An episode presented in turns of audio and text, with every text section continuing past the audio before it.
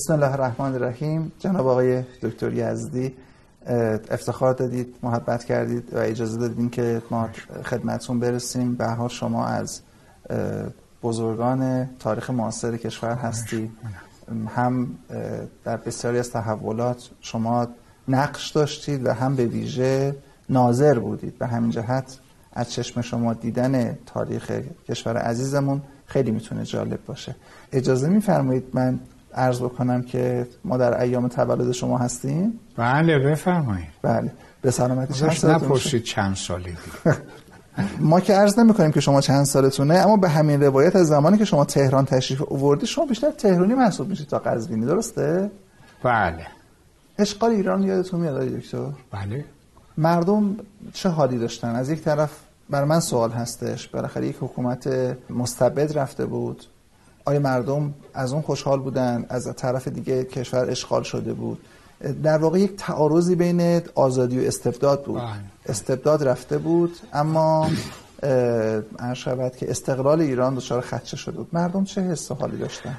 ولی همونطور که شما بهش توجه دارید، مردم یه احساس دوگانه داشتن، هم از رفتن استبداد خوشحال بودن، هم از این که کشورشون اشغال شده توسط نیروهای بیگانه ناراحت بودند.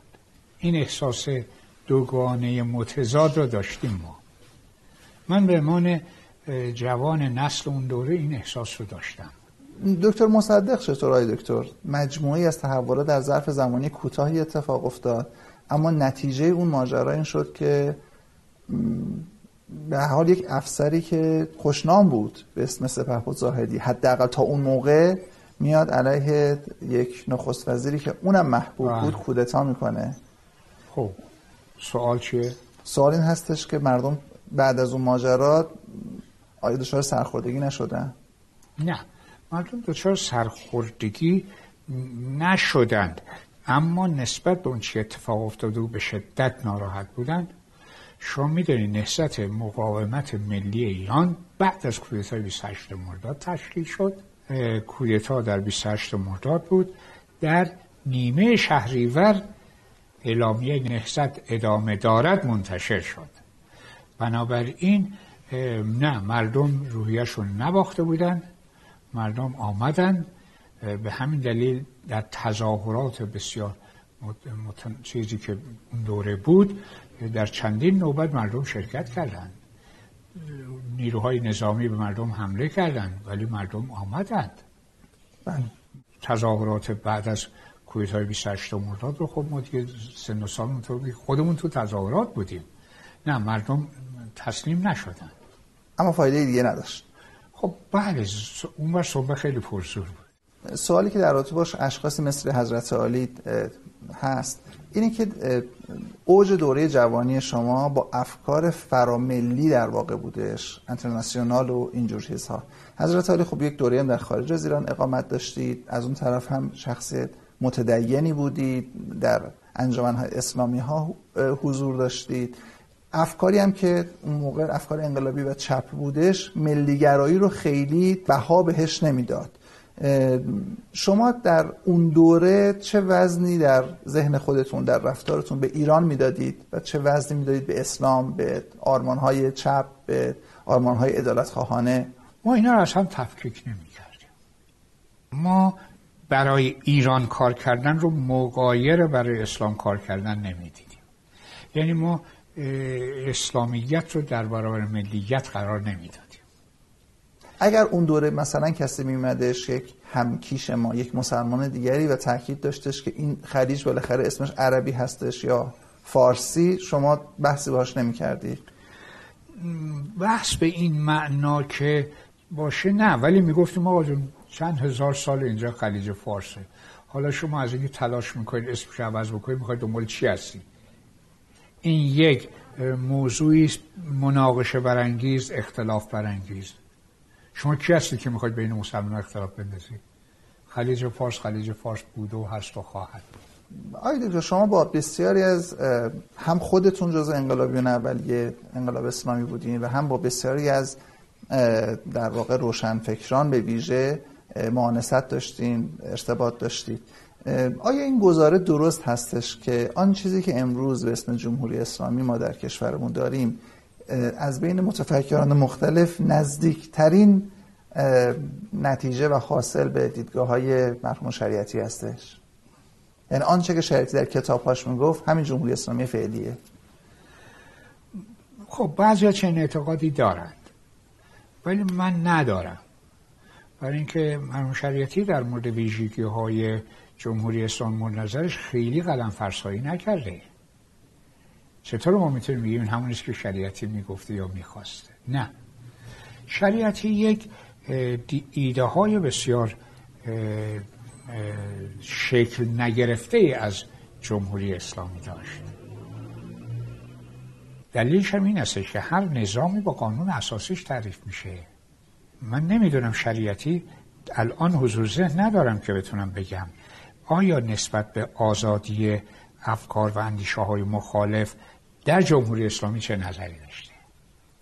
یه وقت هست با میگیم آزادی فکر و اندیشه و بیان در دولت‌های قبلی در زمان رژیم شاه، یه وقت میگیم حالا جمهوری اسلامی تشکیل شده، آیا هر کسی حق داره هر چی میخواد بگه؟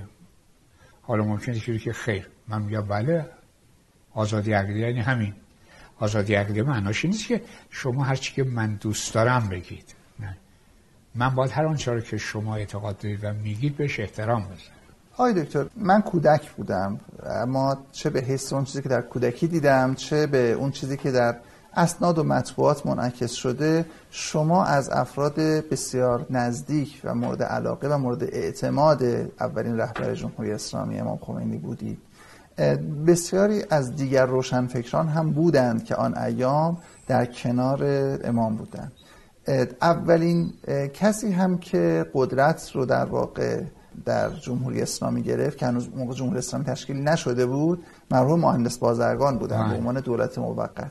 این فرایند این که با یک شیب تندی در واقع روشنفکران به ویژه روشنفکران مذهبی کنار رفتن و جاشون با روحانیون پر شد، از نظر شما چی بود؟ یک روایت میگه که روحانیت اومدش و اونها رو طرد کرد، یک روایت هم این هستش که تعارض بین خودشون باعث شد چنین اتفاقی بیفته. بین روشنفکران یا بین خود روشنفکران انقدر علیه هم دیگه جدل کردند و بحث کردند و افشاگری کردند و بله، این تعارضات در میان روشنفکران به خصوص حتی در میان روشنفکران دینی یکی از علل بود، یکی از اسباب بود. دوم این که درسته انقلاب پیروز نشد مگر به دلیل همکاری عملی بین روشنفکران دینی و روحانیون، اما وقتی که انقلاب پیروز شد به دلیل اینکه رهبری انقلاب با آقای خمینی بود، بسیاری از روحانیون به خصوص از جمله آقای مرحوم دکتر بشتی میگفتم قدرت در دست روحانیون باید باشه، به طوری که مرحوم رو بهشتی به کرار گفته بود هر کسی بخواد بمونه کار بکنه باید با ما کار بکنه، نمیخواد بره، هر کسی نمیخواد با روحانیت کار کنه بره. و در مقابل این نگاه شما چه روی کردی داشتی؟ ما میگفتیم که اصل برای ما جمهوری اسلامی است، هر معیار باید این باشه که ما در خدمت جمهوری باشیم نه در خدمت یک طبقه. ملت ایران انقلاب کرد، رهبرش هم آقای خمینی بود، ولی هدف انقلابی نبود که حکومت رو بده به دست روحانیون. سلطه و سیطره روحانیون یک حادثه ما بعد پیروزی انقلابه، ما اینو قبول نداشتیم. یک سوال برای آقای دکتر مطرح میشه، این که آنچنان که عرض شد اولین نخست وزیر ایران مرحوم بازرگان هستش، این تصور همین هستش که با معادلات عقل ظاهربین سیاسی اگر کسی قرار بودش که گزینه روشنفکران مذهبی یا گزینه کسانی مثل شما باشه برای انتخابات ریاست جمهوری، طبیعتاً بالاترین شانس رو مرحوم مهندس بازرگان داشتن، اما شما این بزرگترین شانس و بزرگترین احتمال گذاشتیم کنار و رفتیم سراغ یک فرد گمنام مرحوم حبیبی. چرا؟ والا میدونید که ما شورای مرکزی در مورد ریاست کاندیداتوری آقای مهندس بازرگان رأی گرفت در شورا مرحوم مهندس صحابی به شدت با بازرگان مخالف بود، روی همون افکار و اندیشه هایی که اینا لیبرالن، اینا علن، اینا بلن، با بازرگان مخالف بود و بنابراین میگفت بازرگان، اولا میگفت بازرگان رأی نمیاره و حبیبی رأی میاره. همین من از عزت پرسیدم خب مهندس صحابی تو فکر میکنیم بازرگان رأی نمیاره؟ چرا که حبیبی رأی میاره، حبیبی که به مراتب رأیش کمتر خواهد. یه مقداری دیدگاه‌های شخصی در اینجا دخالت کرد. به نظرتون یک خطای تاریخی بزرگ نبود؟ خطای تاریخی بزرگ بود. این خطا را بیشتر من متوجه مرحوم مهندس صحابی میدونم، چون در شورای مرکزی نهضت تنها کسی که به جد با مهندس بازرگان مخالفت میکرد صحابی. خب ایشون که یک رأی بودن، سایر آرا یک رأی بود، ولی در هر حال در شورای مرکزی ما یک پایگاه داشت، به طوری که با یک رأی اختلاف کاندیداتوری بازرگان تصویب نشد. یادتون هست که چه کسانی موافق بودن، چه کسانی مخالف؟ الان نمیتونم، من باید لیست اعضای شورای مرکزی بذارم جلوم و دونه دونه ببینم کی موافق بود کی مخالف. نظرتون در رابطه با بنی صدر چی بود؟ آقای بنی صدر نظرتون چی بود؟ والا بنی صدر، خب میدونید که یه اصطلاحی هست میگن که خیلی منم میکرد. خب برای یک سیاستمدار واقع‌گرا هیچ چیز بدتر از این نیست. متأسفانه بنی صدر این نکات روانشناختی رو در فعالیت‌های سیاسی دقت نمی‌کرد یا اعتقاد نداشت، ولی از نظر تدبیر سیاسی خوب بود. شایعه‌ای مطرح هستش در باب اینکه در قانون اساسی نخستی که مرحوم حبیبی نوشته بودن اصلی به اسم ولایت فقیه یا رهبری وجود نداشت و حتی وقتی که قرار بود این اصل افزوده بشه مرحوم آقای مطهری هم موافق نبودن، اما افزوده شدن این اصل رو نسبت میدن به همفکران شما که به امام اصرار کردند و قم رفتند و به خاطر آقایون نهضت آزادی و در واقع ملی مذهبی‌ها به جهت اینکه چون حدس می‌زدن بنی صدر رئیس جمهور میشه قم رفتن و اصرار کردن که اصل ولایت فقیه افسوده بشه. این درسته؟ نه، هیچ عنصری از حقیقت در این نیست. نه، بله ما با کاندیداتوری بنی صدر موافق نبودیم خیلی. چطور شد این اصل؟ یادتون میاد چطور شد این اصل افسوده شد؟ چون تو قانون اساسی اولیه که آقای حبیبی نوشت و متنش هم موجوده که ما نداریم رهبری نداریم، ولی در مجلس بررسی قانون اساسی اونجا آمد. پس به پیشنهاد همفکران شما؟ پیشنهاد روحانیون مرحوم بشتی بود. یه دلیل دیگه ای داشت، میگفتن ما باید برای آقای خمینی جایگاه قانونی در قانون اساسی پیدا کنیم. مرحوم امام نظرشون چی بود؟ موافق نبود. از وقتی همه موافقن دیگه اون اندازه نبود که مخالفت بکنه بگه نظری. درسته، خیلی موافق نبود. یک سوال دیگری که مطرح هستش آقای دکتر این هستش که در اون سالهای ابتدایی انقلاب به هر حال همچنان که فرمودید گروه‌های مختلف نقش داشتن در سرنگونی حکومت شاه، از گروه‌های چریکی تا گروه‌های روشنفکری تا دانشجویان تا روحانیون، سهمشون با هم دیگه البته فرق می‌کرد اما با هم بودن. چرا هرگز سهمی در ابتدای انقلاب به سازمان مجاهدین خلق مثلا داده نشد که بعضا اونها برن در موضع دلخوری و یواش یواش کار به تعارضات دیگر بکشه؟ به نظر تصمیم مجاهدین مخالفین خیلی جدی داشتند، هم در میان روحانیون هم در میان غیر روحانیون، به خاطر سوابق زندان، سبب درگیری ها و برخورد هایی که در دوره زندان پیش آمده بود. اما مرحوم مهندس بازرگان و ماها نهضت آزادی با این دیدگاه موافق نبودیم. می گفتیم در هر حال اینها یکی از کنشگران سیاسی مؤثر بودند و باید بعد از پیروزی هم یه جایگاهی براشون باز کرد. این اون چیزی که خیلی از آقایون اعتقاد نداشتن، به خصوص روحانی. علتش هم اینه که اینا در دوران زندان با هم درگیری پیدا کردند. درست. از دولت آقای بازرگان از افراد شناخته شده در واقع نهضت آزادی هم دعوت شد به همکاری؟ خب بله، تقریبا من یادم نمیاد از عناصر برجسته شناخته شده نهضت کسی نبوده باشه، همه بودن.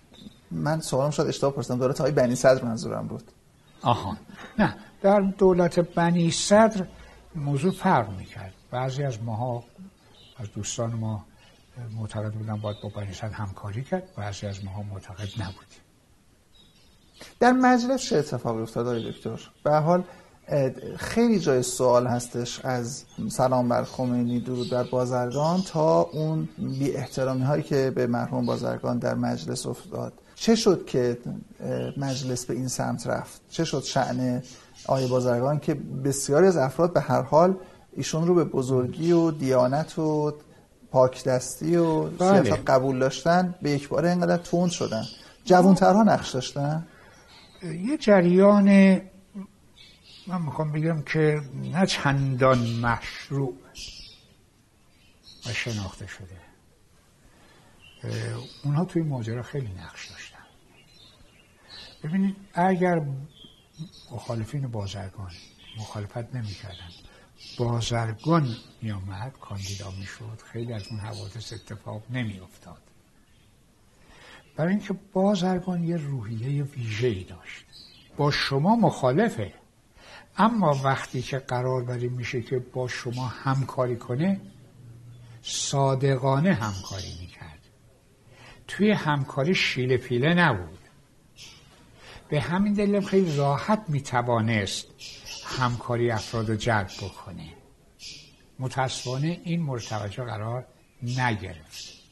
یک سوال دیگه که هستش و الان خوندن این نامه بهتاور هستش، نامه خروج در واقع آقای صحابی هستش از و دور شدنش از دوستان شما، که در واقع اتهام اصلی رو به مهندس بازرگان در واقع ایشون میزند.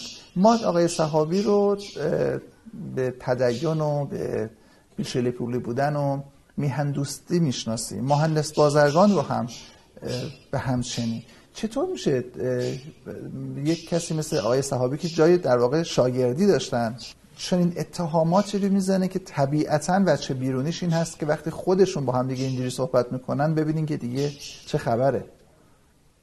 بله، مرحوم مهندس صحابی با اون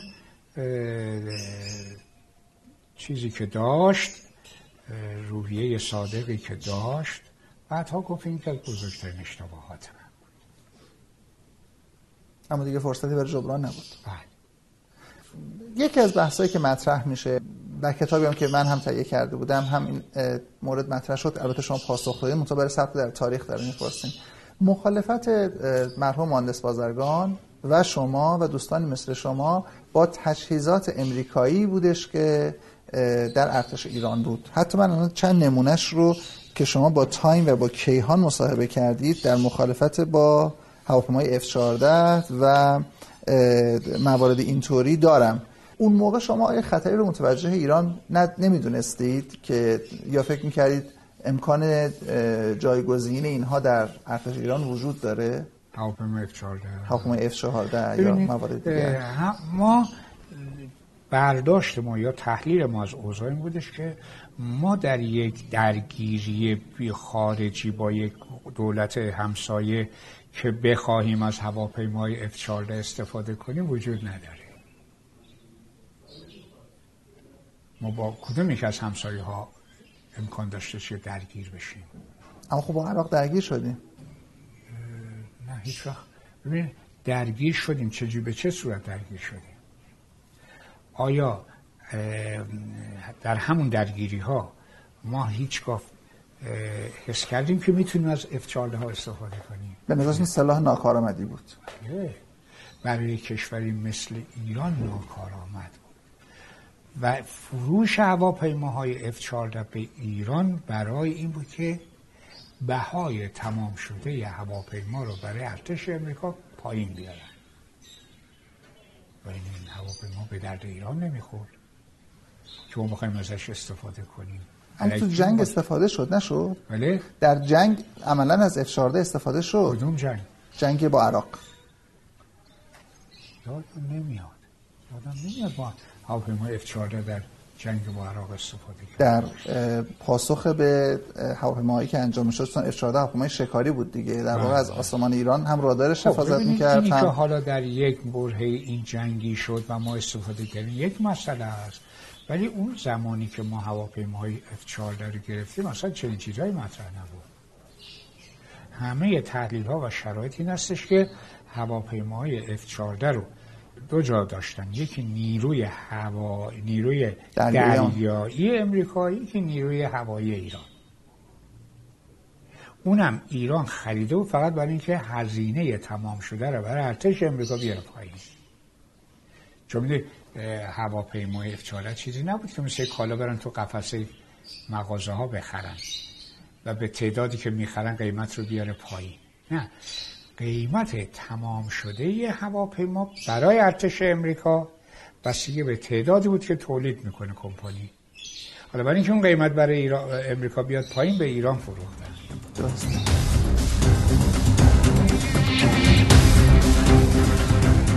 آیا که در همون ابتدای انقلاب شما میزبان افرادی بودین که در سطح جهانی به تندروی مشهور بودن، مثل آقای یاسر عرفات از PLO یا دیگران اون موقع، و عکس هایی که ما از این ماجرات ما میبینیم، شما و دیگران بسیار مشعوف هستید از این میزبانی، در حالی که به فاصله کوتاهی بعد از انقلاب ما میبینیم که وقتی جنگ اتفاق میفته اینا میان علیه ایران موضع میگیرن، مخصوصا در جنگ.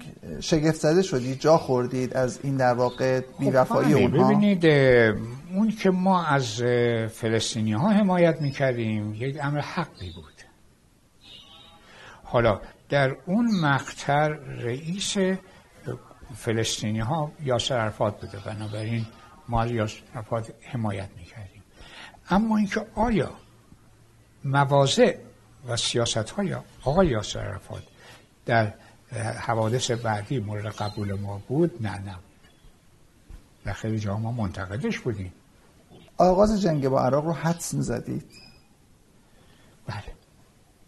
چطور؟ در اسفند ماه، اسفند 57 من مسئول شورای امنیت ملی بودم در دولت بازرگان، معاون نخست وزیر در امور انقلاب و مسئول شورای امنیت ملی. من در اونجا مطرح کردم که بعد از پیروزی انقلاب در کشورهای زیادی یک دولت به اون کشور حمله کرد. آیا چه کشوری این پتانسیل و ظرفیت رو داره که به ایران حمله کنه جز عراق؟ یکی گفتم ترکیه خیر، پاکستان خیر، افغانستان خیر، روسیه خیر. تنها کشوری که واجد اون شرایط بود که به ایران حمله کنه عراق بود. بنابراین از همون اسفند ماه ما معتقد بودیم که، من بارها اینو گفتم و نوشتم، حمله عراق به ایران قابل پیش بینی و قابل پیشگیری بود. سیاست ما در دولت موقت پیشگیری از حمله بود، اما متاسفانه بعضی ها تحریک میکردند و کار رو بردن به اونجایی که عراق حمله کنه. در کنار این سیاست پیشگیرانه و تنش زدایی، اگر اشتباه نکنم منظورتون هستش، بله، آیا در واقع هشدارهایی هم به اون توان دفاعی کشور داده میشد یا اون موقع هنوز بلبشو بود و ساختاری نداشت؟ میدادیم، ولی اونقدر نظمی وجود نداشت که این به جایی برسه. ما از یه کانال ها یا ابزارهای دیگری برای پیشگیری استفاده میکردیم. مثلا در کنفرانس غیر متحدها در کوبا من با رهبران عرب رو جمع کردم. با صدام هم دیدار کردید؟ بله، با صدام هم دیدار داشتم، مذاکره مفصلی. میشه برامون تعریف بکنین که چه گذشت، آنچه که در خاطرتون مونده؟ ببینید، خب طبیعی بود که ما با صدام مذاکره بکنیم، برای اینکه بالاخره ما با او اختلاف داشتیم، با گروه دیگه که نبود، با او باید بشینیم صحبت کنیم. حضرت علی در چه پوزیشنی بودین اون موقع؟ وزیر امور خارجه ایران. و صدام معاون نخست وزیر. نشستیم با هم صحبت کردیم. خب صدام حرف‌هایی میزد که برای ما قابل قبول نبود. مثل من مشروح مذاکراتی رو که با صدام داشتم چاپ کردم. درست. مثل چی؟ مثل این که اون میگفتش که سه جزیره‌ای که در خلیج فارس هست ایران حق نداره ال بکنه و بل بکنه. من گفتم به تو چه مربوطه؟ مدعی اون سه جزایر که عراق نیست، اگر ادعایی باشه با دولت امارات نه تو. این میگفت نه مگر نخوندی منشور عرض کنم حزب بعثو، هر مسئله عربی مسئله ماست. گفتم تو این حرف رو میزنی مرتکب یک خطای استراتژیک میشی. وقتی تو میگه هر مسئله عربی مسئولیت ماست، آقای خمینی میگه هر مسئله اسلامی مسئله ماست. ولی میخوای کشتی بگیری بسم الله بفرمایید، ولی از حالا بهت میگم شکست میخوری، زمین میخوری، چون مسائل اسلامی فراگیرتر از مسائل ملی عربی است. ولی صدام دنبال این حرفا نبود. صدام دنبال این موقعیت خودشو تثبیت میکنه با حمله به ایران. بله، خودشو نماینده اهمه عرب میدونست. گفتم وقتی راجع به سه جزیره صحبت میگه بودم به شما چه مربوطه؟ شما مدعی مالکیت اونجا نیستید که. گفت نه من نمیدونم، ما بحثیم، هر مسئله عربی مسئلت حزب بحثه. تهدید نظامی هم کرد آقای دکتر؟ تهدید نظامی من یادم نمیاد کرده باشه، ولی نیروهاش آورده بود به مرز ایران. شاهد مثالی هم می‌برد که شماها دارید ما رو تحریک میکنید؟ چرا زیاد یادتون هست؟ واقعا تحریک میکردیم. نمونه‌های برنامه‌های تلویزیون ایران سر تا پا تحریک عراق بود. برنامه‌های بخش فارسی. بله. به طوری که آقای دعایی که سفیر ما در اونجا بود اومد ایران، رفت در شورای انقلاب، گفت اگه میخواید با عراق بجنگید من استعفا بدم بیام، ولی اگر میخواید نجنگید میخواید مماشات کنید این روشش نیست. تلویزیون موقع مدیریتش پای قطب زاده بود، درسته؟ آه. یعنی تصور میکنید که نگاه ایشون بودش که غالب بود، چون ایران انقدر موقع مسئله داشت که خود حق قطب زاده تنها نبود. نگاه آقای خمینی هم این بود که بریم به سمت درگیری؟ نه، که تحریک بکنه، که حمله کنه، که این کارا رو بکنن.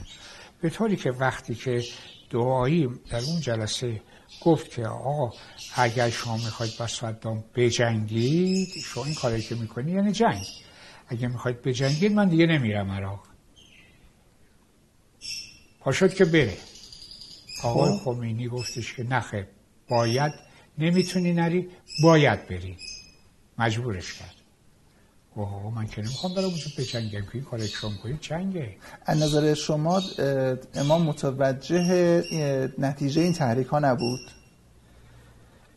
فکر نمی کنم. یعنی آقای خمینی میگفت صدام جرئت نمی کنه حمله کنه، بر این باور بود، ولی ما اینو قبول نداشتیم. ما میگفتیم بالاخره صدام به ما حمله میکنه. به آقای خمینی من گفت آقای خمینی اگه میخواید صدام به ایران حمله کنه این کارا رو ادامه بدید. ببین کارا چیه شما میکنید؟ هیچ دولتی اینا رو تحمل نمیکنه. ولی متاسفانه ادامه دادن.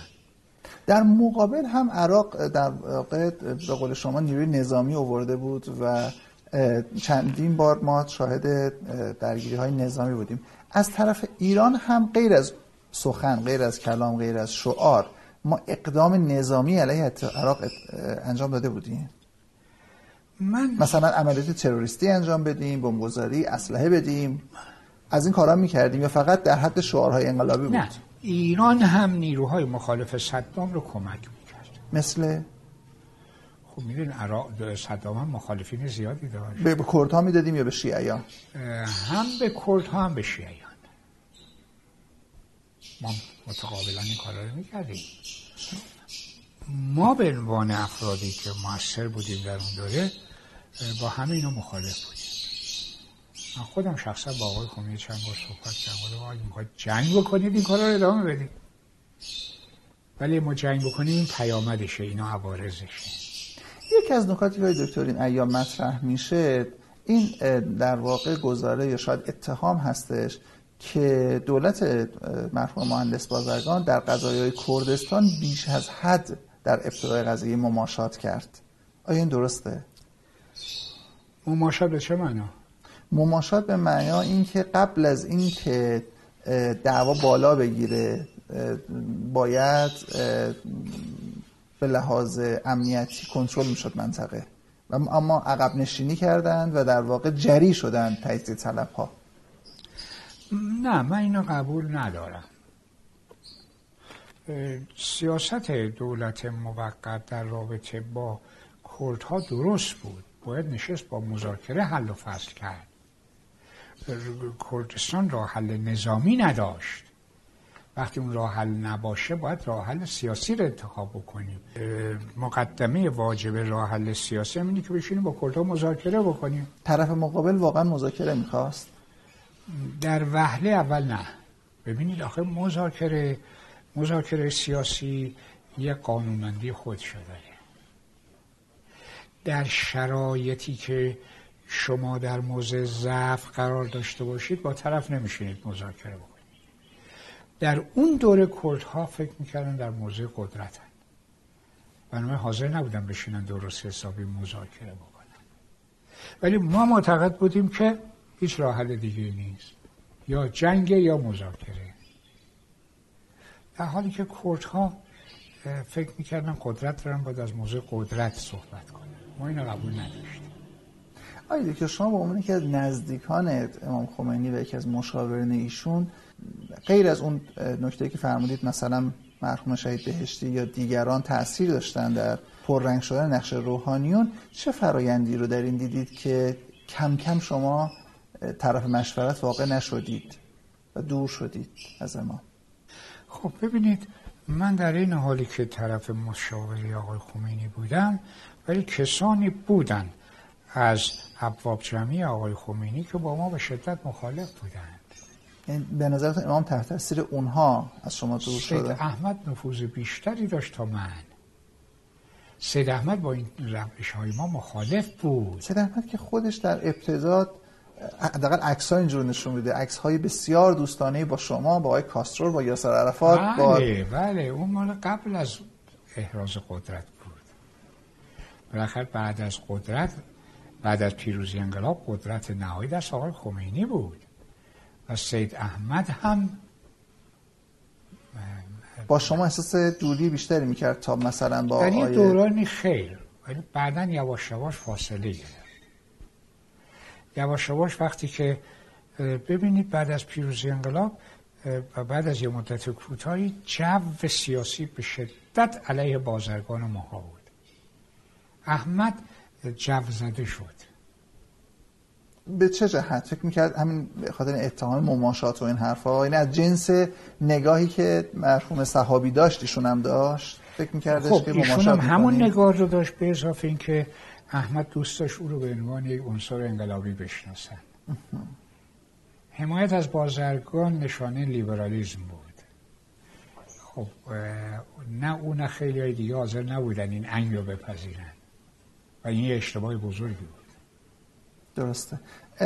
در سالهای ابتدای انقلاب کم کم احزابی که بعضا نقش هم داشتن در پیروزی انقلاب، حالا سهم کمتر یا بیشتر، حذف شدن.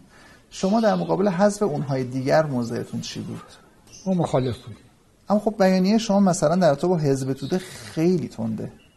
خب ببینید، ما با حزب توده انتقاد کردیم، ولی هیچ وقت نگفتیم حزب توده باید منحل بشه. شما در رابطه با اعترافات تلویزیونی که شده بود نه فقط عرشبت که استقبال کردید، بلکه به تندی فرمودید که به همین نباید اکتفا بشه. این اتفاقی هستش که بعدها سر بقیه هم افتاد، اعترافات تلویزیونی. یعنی میخوام بگم قاعده اعتراف تلویزیونی که پیش از این مثلا ما در ادبیات سیاسی مثلا در دوره استالینی میبینیم، وقتی در ابتدای انقلاب اتفاق میفته، حتی گروه هایی که اهل سخن گفتن بودن، اهل نرمش بودند، مثل نهضت آزادی، هم ازش استقبال میکنن. خب بله، ولی ببینید اولا کسانی بودن که به شدت و حزب توده مخالف بودن. از موضع مذاکره و مماشات نبودند، در موضع تقابل بودند. ما این موضع تقابل قبول نداشتیم. اون گفت نباید با حزب تودم مذاکره کرد. منتها فضای اون زمان هم چندان با این نظر موافق نبود. ببینید در شورای انقلاب کسی خیلی طرفدار این فکر نبود. عملا هم کسی وقتی ما این حرفا رو میزدیم کسی خریدار نبود. در ابتدایی که شورای انقلاب تشکیل شد، رهبری فعلی آقای خامنه‌ای جزو اعضا نبودن و افسوده شدن. نه، عضو شورای انقلاب بودند از همون ابتدا. حالا از یه زمانی به بعد وارد شدن، حالا کی بود درست جزئیاتش یادم نیست. ترکیب شورا رو چطور ارزیابی می‌کنید الان که فاصله گرفتیم؟ خب سن و سالا که کم بود، اما چقدر پختگی میدیدید برای کشورداری، اونم بعد از کشور پرتلاطم؟ ترکیب شورای انقلاب اکثریت روحانیون بودن. روحانیون هم نه نگاه علمی به قدرت و دولت داشتند و نه آمادگی پذیرش نقش اساسی.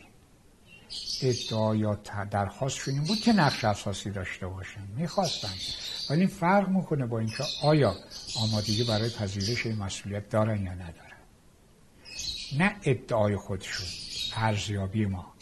یکی از مواردی که دکتر شما مورد از نظر بعضی انقلابیون مورد اتهام هستین، اما به نظر من میشه گفت شاید یه جور سند افتخار هستش، در واقع بحث دخالت شما در اعدام‌های ابتدای انقلاب هستش.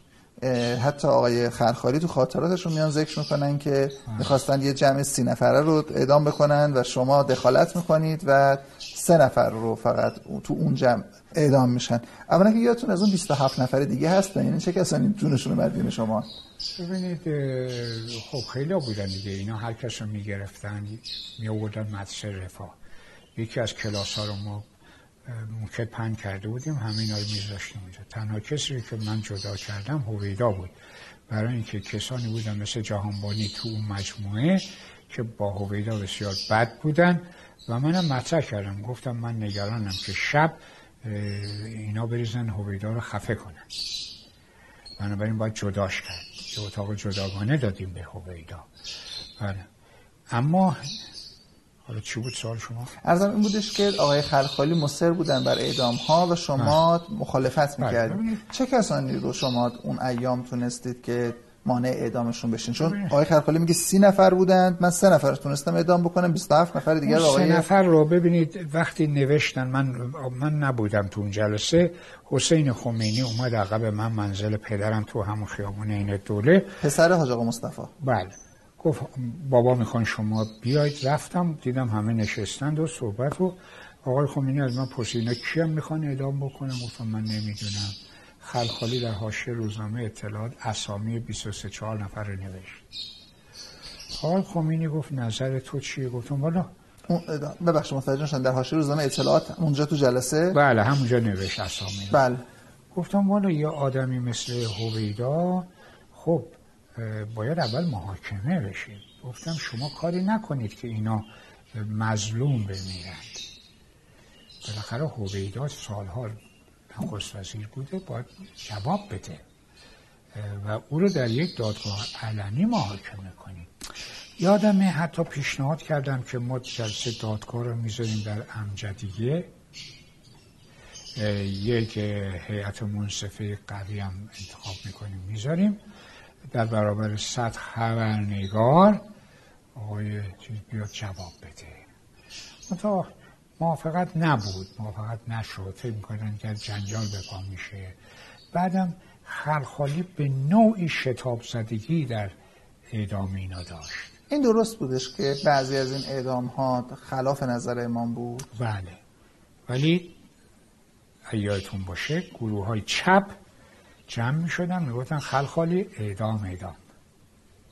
یکی از مشورین خلخالی در این اعدام ها خود گروه های چپ، حزب توده، مجاهدین، جلیقه اینا بودن. یعنی جامعه هم خون می خواست، درست می فهمم آقای دکتر؟ بله، جامعه هم اینو می خواست و یه خواست اشتباهی بود، نباید ما هم سعی کردیم تعدیل بکنیم، زورمون نرسید. معنا نداره شما بگید اعدام. بله. هم شود که یکی از تحولات باز خیلی مهمی که شاید سرنوشت روابط خارجی ایران رو برای دهه‌ها تغییر داد، ماجرای گرفتن سفارت آمریکا بود.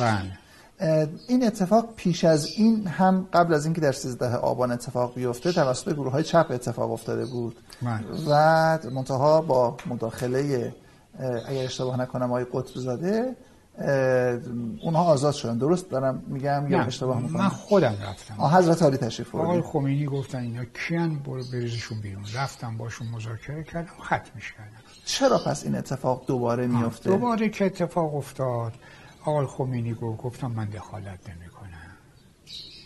علتش اینه که وقتی اونا سفارت گرفتن، کیا رفتن؟ موسوی خوئینی ها، سید احمد. من فهمیدم که قضیه سید احمد اصلا روز اول بود. بله، من از این دیدار اونها رفتنشون به اونجا و استقبالی که ازشون شد، حرفایی که زدن، من به یقین رسیدم که این ماجرا دست خودشونه. دخالت من نقشی نخواهد داشت. به نظرتون در اون مقطع حساس استعفای آیه مهندس بازرگان کار درستی بود؟ چاره نداشت. اگه میمون بدتر میشد. به حال میتونست کنترل بکنه. هنوز نه. اعتبار خودش رو داشت. نه، نمیتونست کنترل کنه. قبل از اونم بارها استعفا داده بودیشون.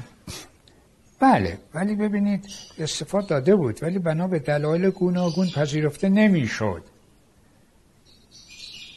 اما این دفعه پذیرفته شد. علتش این بودش که خود من موافق بودم. آقای مهندس بازرگان، بهتره شما برید، شما زورتون به اینا نمیرسه. ببینید وقتی که به نظرتون اصلا قهر کردن یک فعال سیاسی از حوزه سیاست کار درستیه؟ قهر کردن نیست، کناره‌گیریه.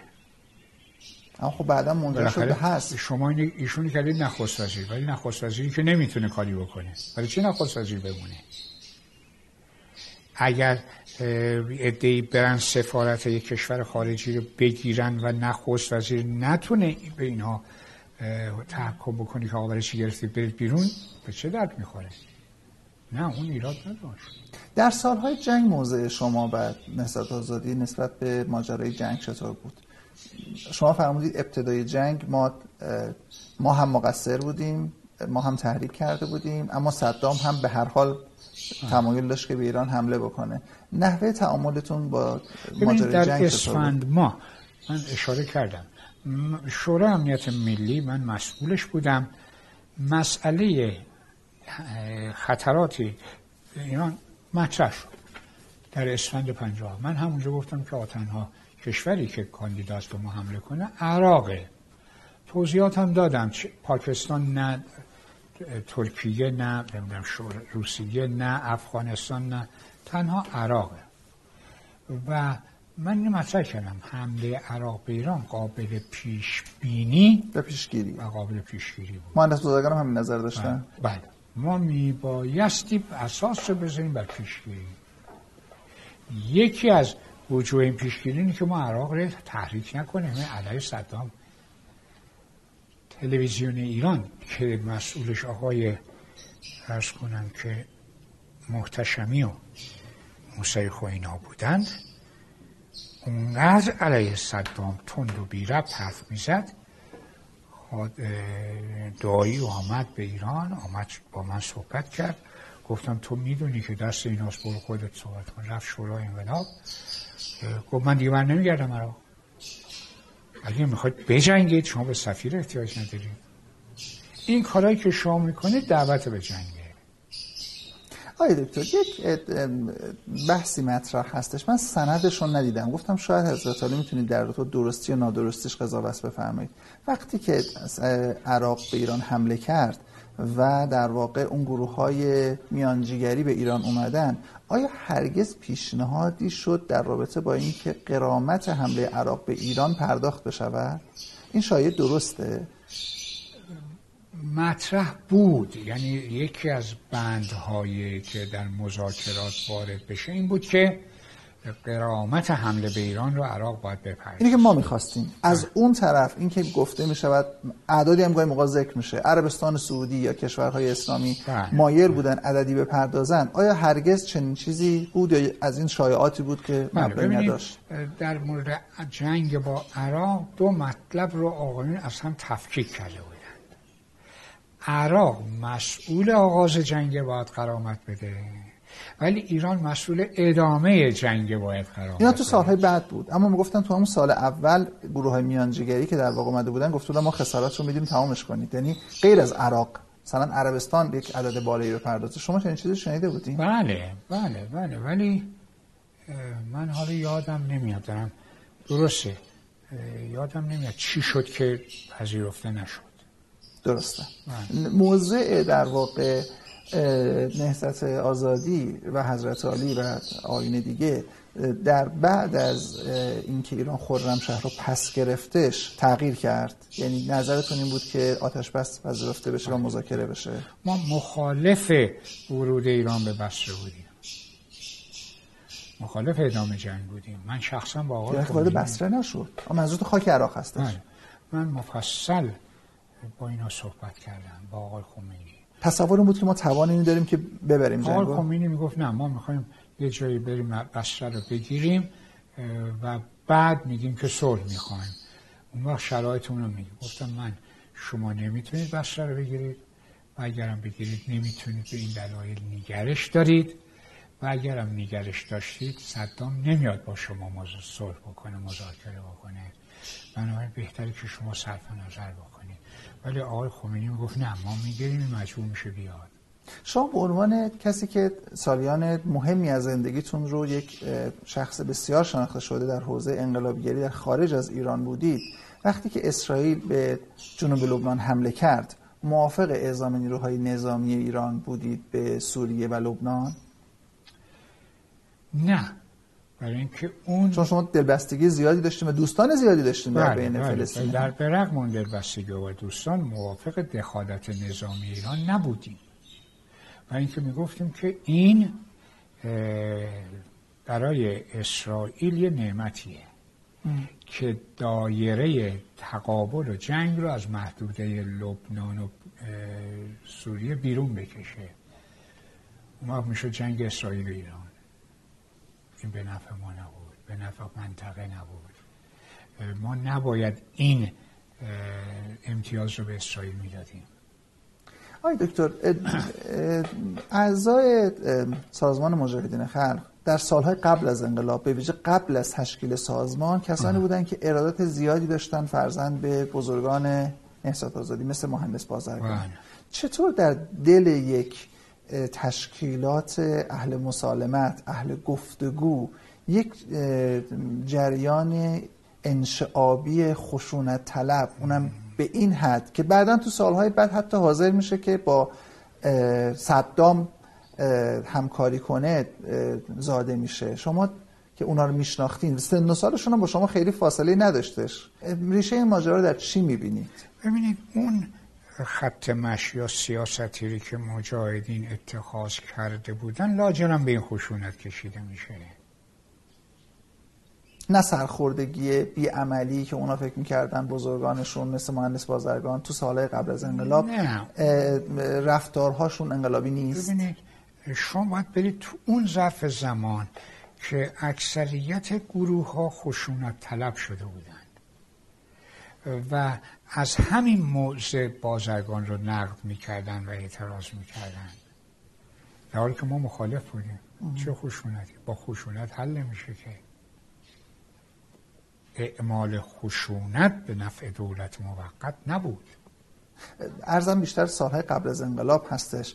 شما تو سالهای قبل از انقلاب چون در یک دوره مجاهدین محبوب بودن، قهرمان‌های در واقع کشور بودن، شما به عنوان مبارزی در خارج از ایران خط مشی مسلحانه گروه‌های چریکی رو علیه حکومت شاه تایید نمی‌کردیم. چرا؟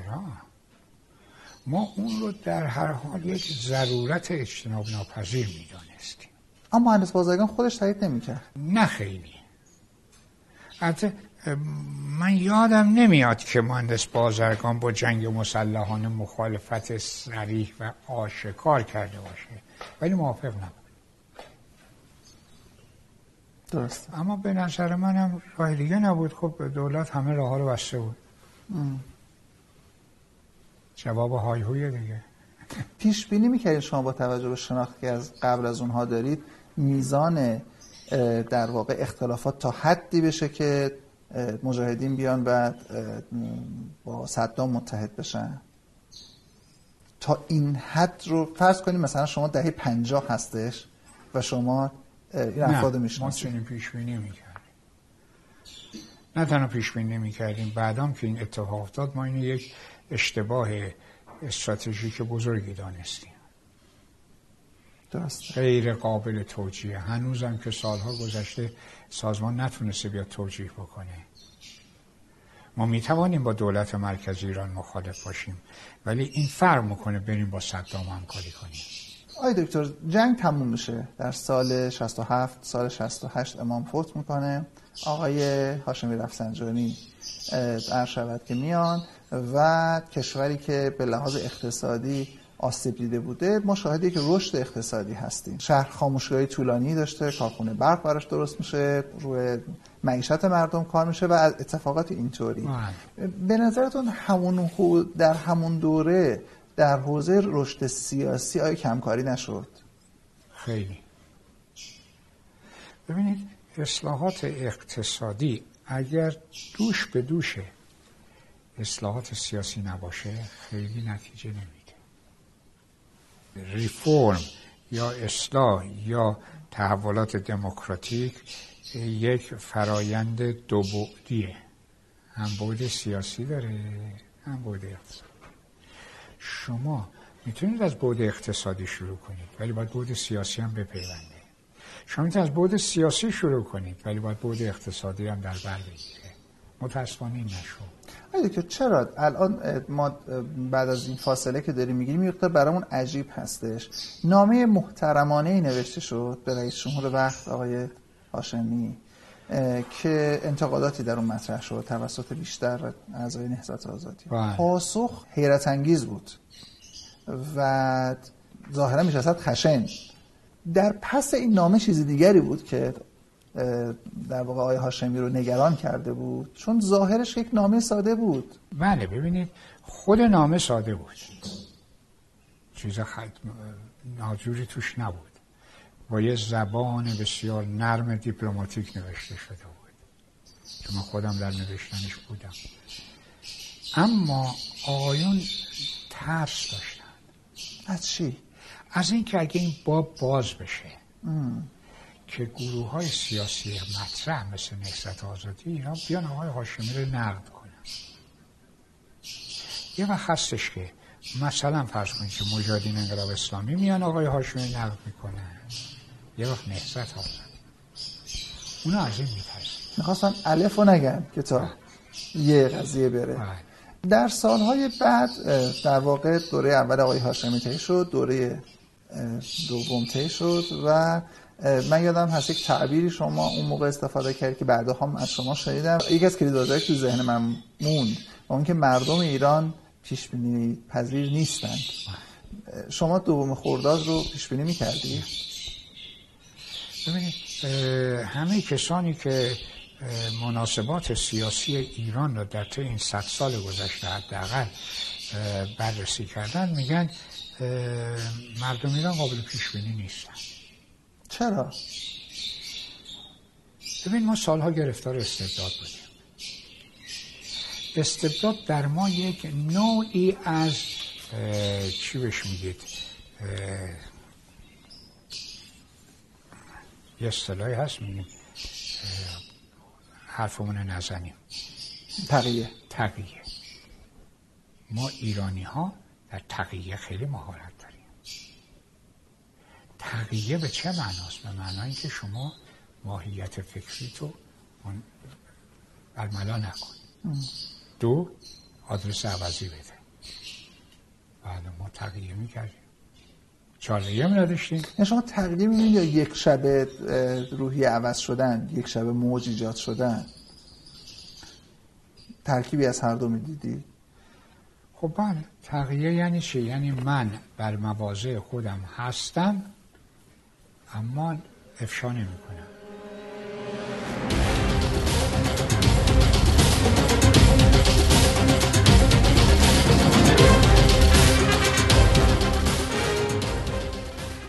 چیزی که در واقع عجیب هستش در رابطه با نهضت آزادی و شما و شاید آقای صحابی و دوستانی مثل شما این هستش که اگر در جایی با شما رفتار به تعبیر خودتون غیر عادلانه شده باشه خیلی راحت گذشت میکنید.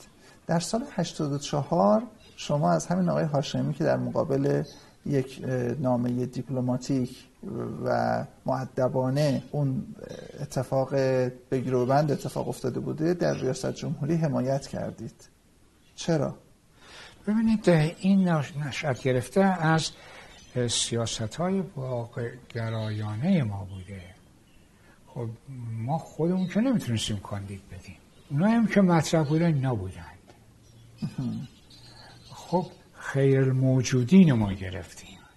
شما تصور میکردید در سال 84 اگر که آقای هاشمی برگردد دوباره رئیس جمهور شود و فرزند دوباره در مواجهه با چنان نامه قرار بگیرد این بار دیگه آقای هاشمی تغییر کرده؟ نه. جالبه. بعد هم نشون داد آقای هاشمی تغییر نکرده. این فرق میکنه با اینکه ما وظیفه‌مون انجام بدیم یا ندیم. الان اگر دوباره اون شرایط پیش بیاد ما بازم با آقای هاشمی همین حرفا رو خواهیم زد. و ایشون هم احساس میکنید همون رفتار رو انجام علیرغم اینکه به هر حال تجربه این داشته که فرزندانش ندان رفتن و به هر حال خودش هم چشیده این ماجراها رو. ممکنه اینو به تعدیل شده باشه به اون صورت نه، ولی در هر حال همینه. شما آقای دکتر مدام در انتخابات ریاست جمهوری کاندید شدید. احتمالی میدادید که تایید صلاحیت بشید یا می‌خواستید برای ثبت در تاریخ؟ هیچ وقت خودم کاندید نشدم. ولی مثلا بازرگان که بود از کاندیداتوری او حمایت کرد. شما پس من اشتباه دارم. من فکر می‌کردم شما کاندید شدید و رد صلاحیت شدید. نه. من هیچ برای یه جای بود، برای مجلس بود کاندید شدم که رد صلاحیت شدم و شورای نگهبانم یه گاف بزرگی کرد. چون طبق قانون انتخابات کاندیدا باید فوق دیپلم داشته باشن، نوشت که فلانی فوق دیپلم نیست. منم یک نسخه از چیز دکترام رو دادم به خبرنگاران و گفتم که این ببینید به فارسیه، به آقایون بگید بابا بخونن فارسی هم هست. درسته. عرض شود که انتخابات شورای دوم شهر به نظر بسیاری یکی از بازترین انتخابات بود و شما هم در واقع تشکیلات شما هم شرکت کرد. آیا این آزمونی نبود برای اینکه در یک فضای باز هم اقبال چندانی نسبت به دوستان شما نیست؟ ببینید این چیزی که شما میفهمید یعنی برای اولین بار یک انتخابات نسبتاً آزادی داره برگزار میشه. خب ما هیچ وقت انتظار نداشتیم در همین انتخابات ما برنده بشیم. اما اگر قرار بود یک انتخابات دیگری راجع به شورای شهر برگزار میشد اون وقت ما برنده میشدیم. چرا تو اولی برنده نمیشدیم در دومی برنده میشدیم؟ برای اینکه مردم هنوز به خیلی از چیزها یا اعتقاد ندارن یا علاقه ندارن، به هر حال نمیشه. درست. آقای دکتر شما وقتی که شروع کردیم به فعالیت سیاسی، فعالیت جدی سیاسی از سنین بسیار بسیار کم شروع کردیم و شما در جریان دولت مرحوم دکتر مصدق مسئولیت داشتید، جناح دیگر هم همینطور، بین مسلمانان هم همینطور، چریکام هم همینطور، دیگران هم همینطور.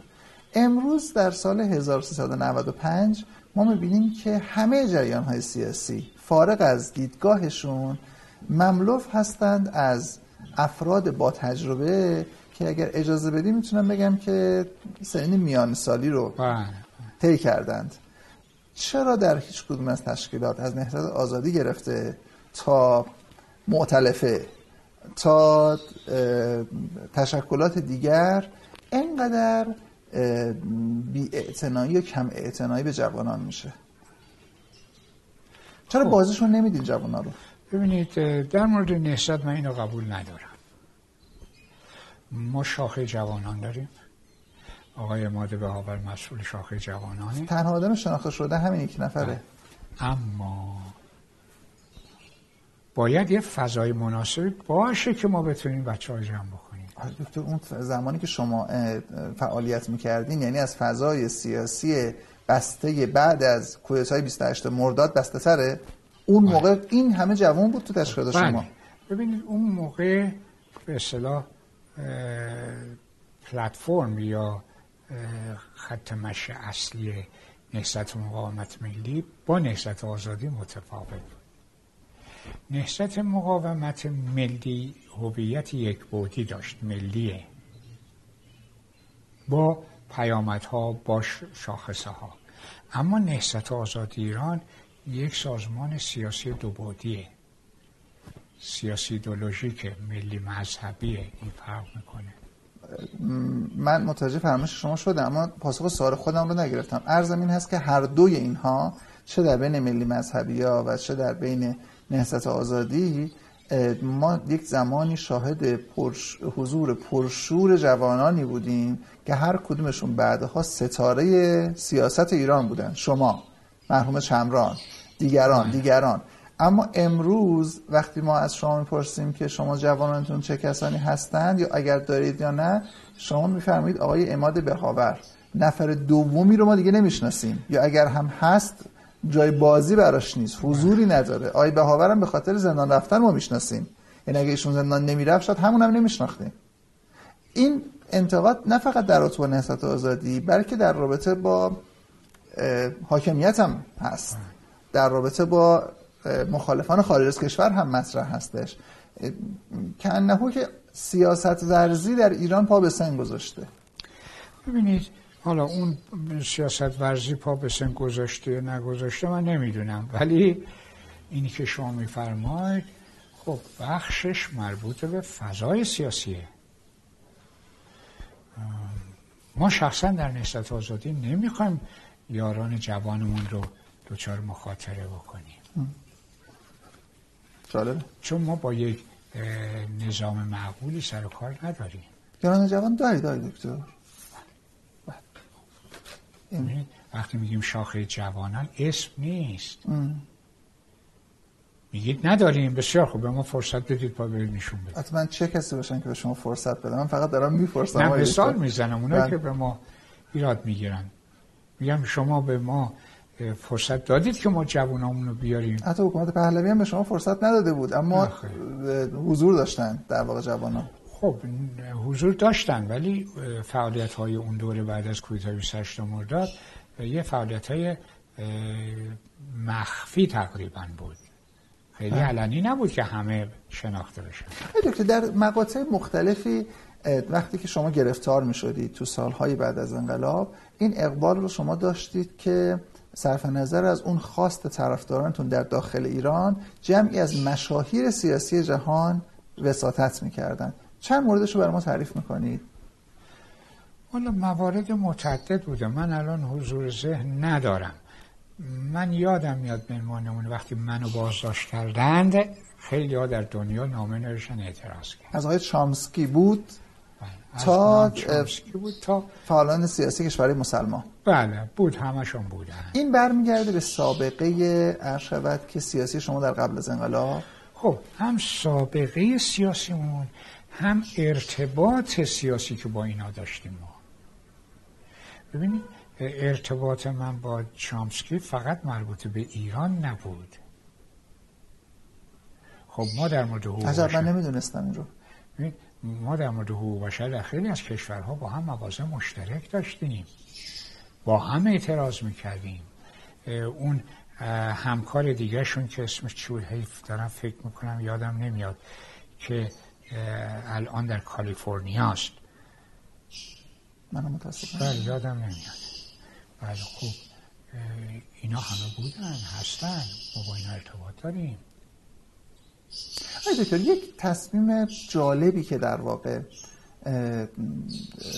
نهضت آزادی گرفت در سالهای بعد از انقلاب و امروز از نظر من به عنوان کسی که ناظر بیرونی هستن خیلی تصمیم هوشمندانه بوده. شما مهاجرت نکردین، برخلاف بسیاری از گروه‌های مخالف شاید فشاری که بر روی نهضت آزادی بود کمتر از فشاری که بر روی دیگران بود نبود. چرا مهاجرت نکردین؟ امکانش نداشتین؟ اعتقاد نداشتین. ببینید به طور من ریفرنس بدم به شما، آقای دکتر رفیعی معرف و حضورتون هست. بله. آمد اینجا، حالا اون دوستانشون رفته بودن دیگه، و من گفت فلانی تو هم بیا برو، ما امکان داره شما رو میرسونیم. گفتم نه من نمیرم.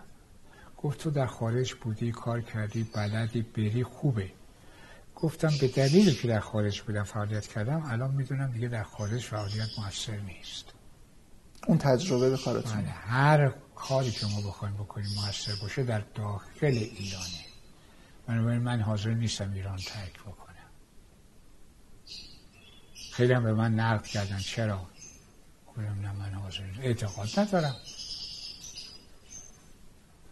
یکی از چیزهایی که در بررسی تاریخ جریان‌های سیاسی ایران خیلی به چشم میادش ظاهراً این هستش که از اونجایی که بیس نهضت آزادی ملی مذهبی‌ها تکنوکرات بوده و مهندس بوده و اینها، هر اتهامی بهشون زدن اتهام پول گرفتن از خارجی بهشون نشست بوده نخیر و نمیچست به این. در واقع توصیه شما به هر فعال سیاسی هستش که یک حداقلی از استقلال مالی رو داشته باشه؟ حتما. چه نیازمند باشیم چه نباشیم باید استقلالمون رو حفظ بکنیم. بدترین چیز برای یک جریان سیاسی این هستش که متهم بشه به اینکه از خارجی پول گرفته. شما به هیچ وجه از هیچ چیز جایی رو توصیه نمی‌کنید ولی سازمان‌های بین‌المللی؟ هیچ.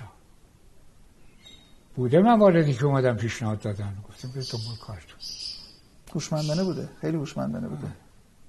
این جریان کنفرانس سران کشورهای اسلامی که در تهران برگزار شد، گفته می شود که بعضی از این سران تمایل داشتن با شما دیدار بکنن و منزل شما اومدن. واقعا چنین اتفاقی افتاد؟ چه کسانی اومدن؟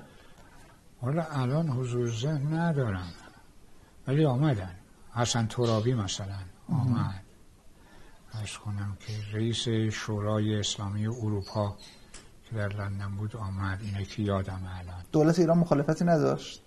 اون موقع دولت آقای خاتمی بود. بله. اون موقع نمیدونم به چه مناسبت خاتمی یه جایی گفته بود بابا اینایی که شما این راجبشون این حرفا رو میزنید مهمانان ما که اومدن به تهران میرن خونه اینا دیدنشون. خب راستم میگم. چکار میخواستم بکنم؟ میخواستم جلوشو بگیرن نذارم بیاد. خب میامد. آقای دکتر، یک سوالی که برای من مطرح هستش، ما با یک پدیده عجیبی مواجه بودیم در سالهای قبل به اسم آقای احمدی نژاد. هنوز هم جای سوال هستش برای بسیاری که احمدی نژاد از کجا اومد، چطور رشد کرد و اقبال بخش جامعه ایران به چه سمتی بود برش. من گاهی موقع‌ها که صحبت‌های آقای احمدی نژاد در سازمان ملل مثلا نگاه می‌کردم، می‌دیدم که فرضاً سخنرانی شما در سال 58 در سازمان ملل هم اگر جملاتش رو حذف بکنیم شباهت داره به صحبت‌های آقای احمدی نژاد. چطور این جملات در سال 58 بر آقای دکتر ابراهیم یزدی پسندیده بود اما در دهه 80 بر آقای احمدی نژاد ناپسند؟ من تصور نمی کنم کسی، یاد ندارم اگه هست موردش من نمیدونم که آمده باشه به سخنان احمدی نژاد ایراد گرفته باشه. به خودش ممکنه ایراد گرفته باشن که گرفتن، ولی به سخنانش خیر. بس به نظرتون این مدل به چالش کشیدن آمریکا در سازمان ملل که بعضیا میگن باعث تشدید رفتار تند آمریکا نسبت به ایران شد چیز نیست، درست نیست؟ بالاخره اگر ما انتقاد و ایراد و چیزی داریم علیه امریکا، جای معقولی که بشود مطرح کرد در سازمان ملله. من اگر در سخنرانیم در سازمان ملل شکایت ها و گله های ایران را از امریکا مطرح نکنم، پس کجا مطرح کنم؟ نه، به نظر من درست بوده. خب میشه گفتش که از این جهت من خودم غافلگیر شدم، چون تصور میکردم که حضرت علی مثلا در مقابل اون سخنان احساس بکنیم که غیر مسئولانه هستش و رئیس جمهوری کشور نباید مثلا در سازمان ملل این گونه مهمترین قدرت جهان رو به چالش بکشه.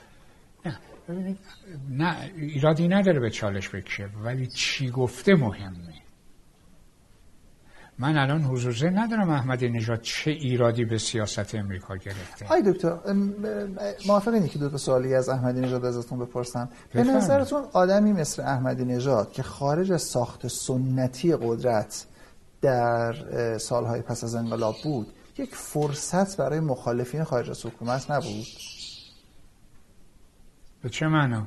به معنای اینکه به هر حال ما در یک دوره یک جایگشتی داشتیم به تعبیر اهل آمار که شخص مدیر کل بود، وزیر بود، وزیر میشد معاون رئیس جمهور، معاون رئیس جمهور سفیر، همینجوری دور میزدن تو این ماجرا. و این ماجرا از تقریبا از دولت بعد از دولت آقای رجایی هر کی مسئول بود مسئول ماند، مگر اینکه دیگه از سن و سال گذشتش و کسی رو امکان ورود به این ساختار قدرت نبود. در واقع بخوام مثال تاریخی بزنم، مثل دولت‌های قبل از حسن علی منصور که همه پسر پس از پدر وزیر بودند و اینا. احمدی نژاد اومد حلقه رو شکست. فرصت ایجاد کرد برای کسانی که چه ماجرا نبودند. اما میشد تصور کرد که در داخل حاکمیت کسانی که حالا دیگه تو این جای گشته نیستند به شدت موضع بگیرن، صرف نظر از اشتباهاتش.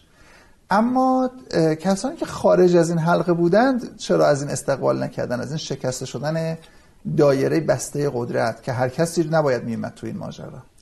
ببینید، شکستن دایره قدرت یک چیزه، ولی راه دادن یا راهیابی افرادی که واجد صلاحیت باشن برای اون مواضع چیز دیگری است. احمدی نژاد درسته اون اسطوره ها رو شکست، ولی خودش مالی نبود که بتونه جایگزین بشه. نه تجربه گذشته، تجربه داشت در این زمینه، نه در اون دوره‌ای که مطرح بود موازه‌ای که گرفت خردمندانه بود. تجربهش از تجربه انقلابیونی که بعد از انقلاب برای اولین بار اومدن تو حکومت که کمتر نبود، ولی ببینید موازه‌ای که گرفت بسیار غیر خردمندانه بود، به طوری که حتی بعضی از نزدیکانشون هم اکراف داشتن که بهش استناد رو کنن. و به نظر شما در دوره، اگر چنین مفهومی رو قائل باشیم، پسا احمدی نژادی دوباره این دایره قدرت بسته نشد؟ چرا؟ بسته شده. یکی از ایرادات فضای سیاسی یا مناسبات سیاسی، چینش سیاسی، همینی که امکان ورود افراد جدید به این دایره خیلی کمه. چاره چی های دکتر؟ بازش کنید. خب باز کردن که دوباره میشه هندوانه‌های سربسته‌ای مثل احمدی نژاد. نه، چون اونایی که تو ساختار قدرت هستن طبیعتاً تو همونا هستن. طرف چرا باید خارج از خودش انتخاب کنه؟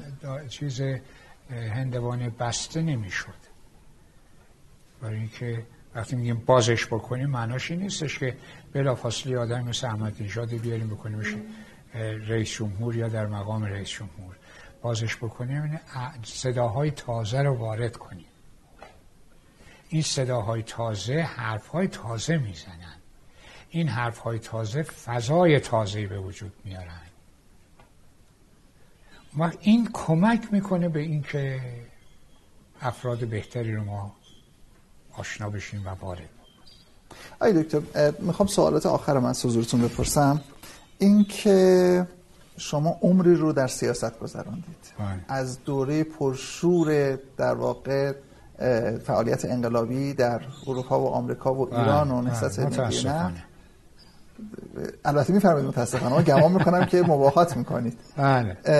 و تا مقطع فعلی اگر بخواید به گذشته خودتون نگاه انتقادی داشته باشید، چه دوره‌هایی رو واجد مباهات بیشتر، واجد افتخار بیشتر میبینید و چه دوره‌هایی رو احساس میکنید که خودتون انتقاد بکنید؟ هرگز به گذشتم به این صورت نگاه نکردم. شما منو غافلگیر کردید. من باید فکر بکنم. آیا نقدی ندارم در به گذشتم؟ چرا نقد دارم. این نقد چی بوده؟ شاید الان نتونم انگوش بذارم. خوشایندترین دوران فعالیت سیاسیتون چه دورانی بود؟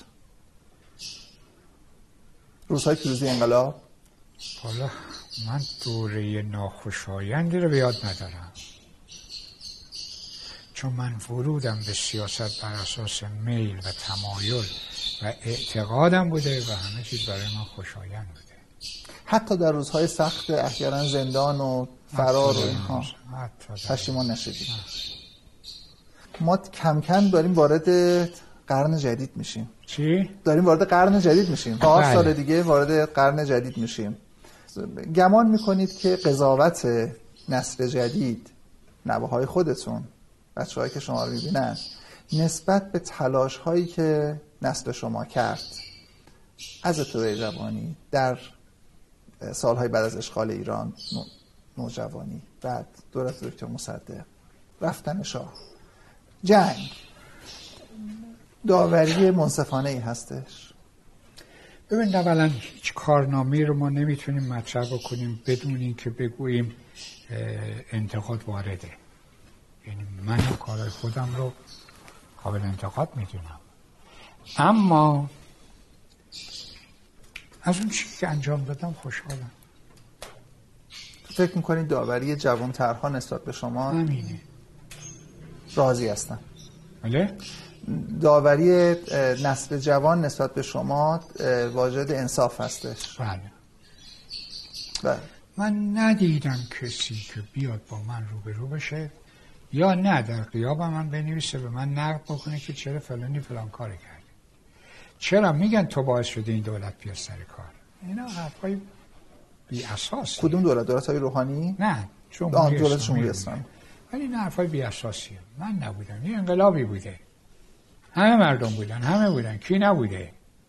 البته سهمشون یکی نبوده، افراد با هم دیگه. بله؟ سهم افراد با هم دیگه یکی نبوده ولی بالاخره بوده دیگه، همه سهیم بودند. ما نمیخوایم به افراد حق سهم بفروشیم که، ولی همه بودن.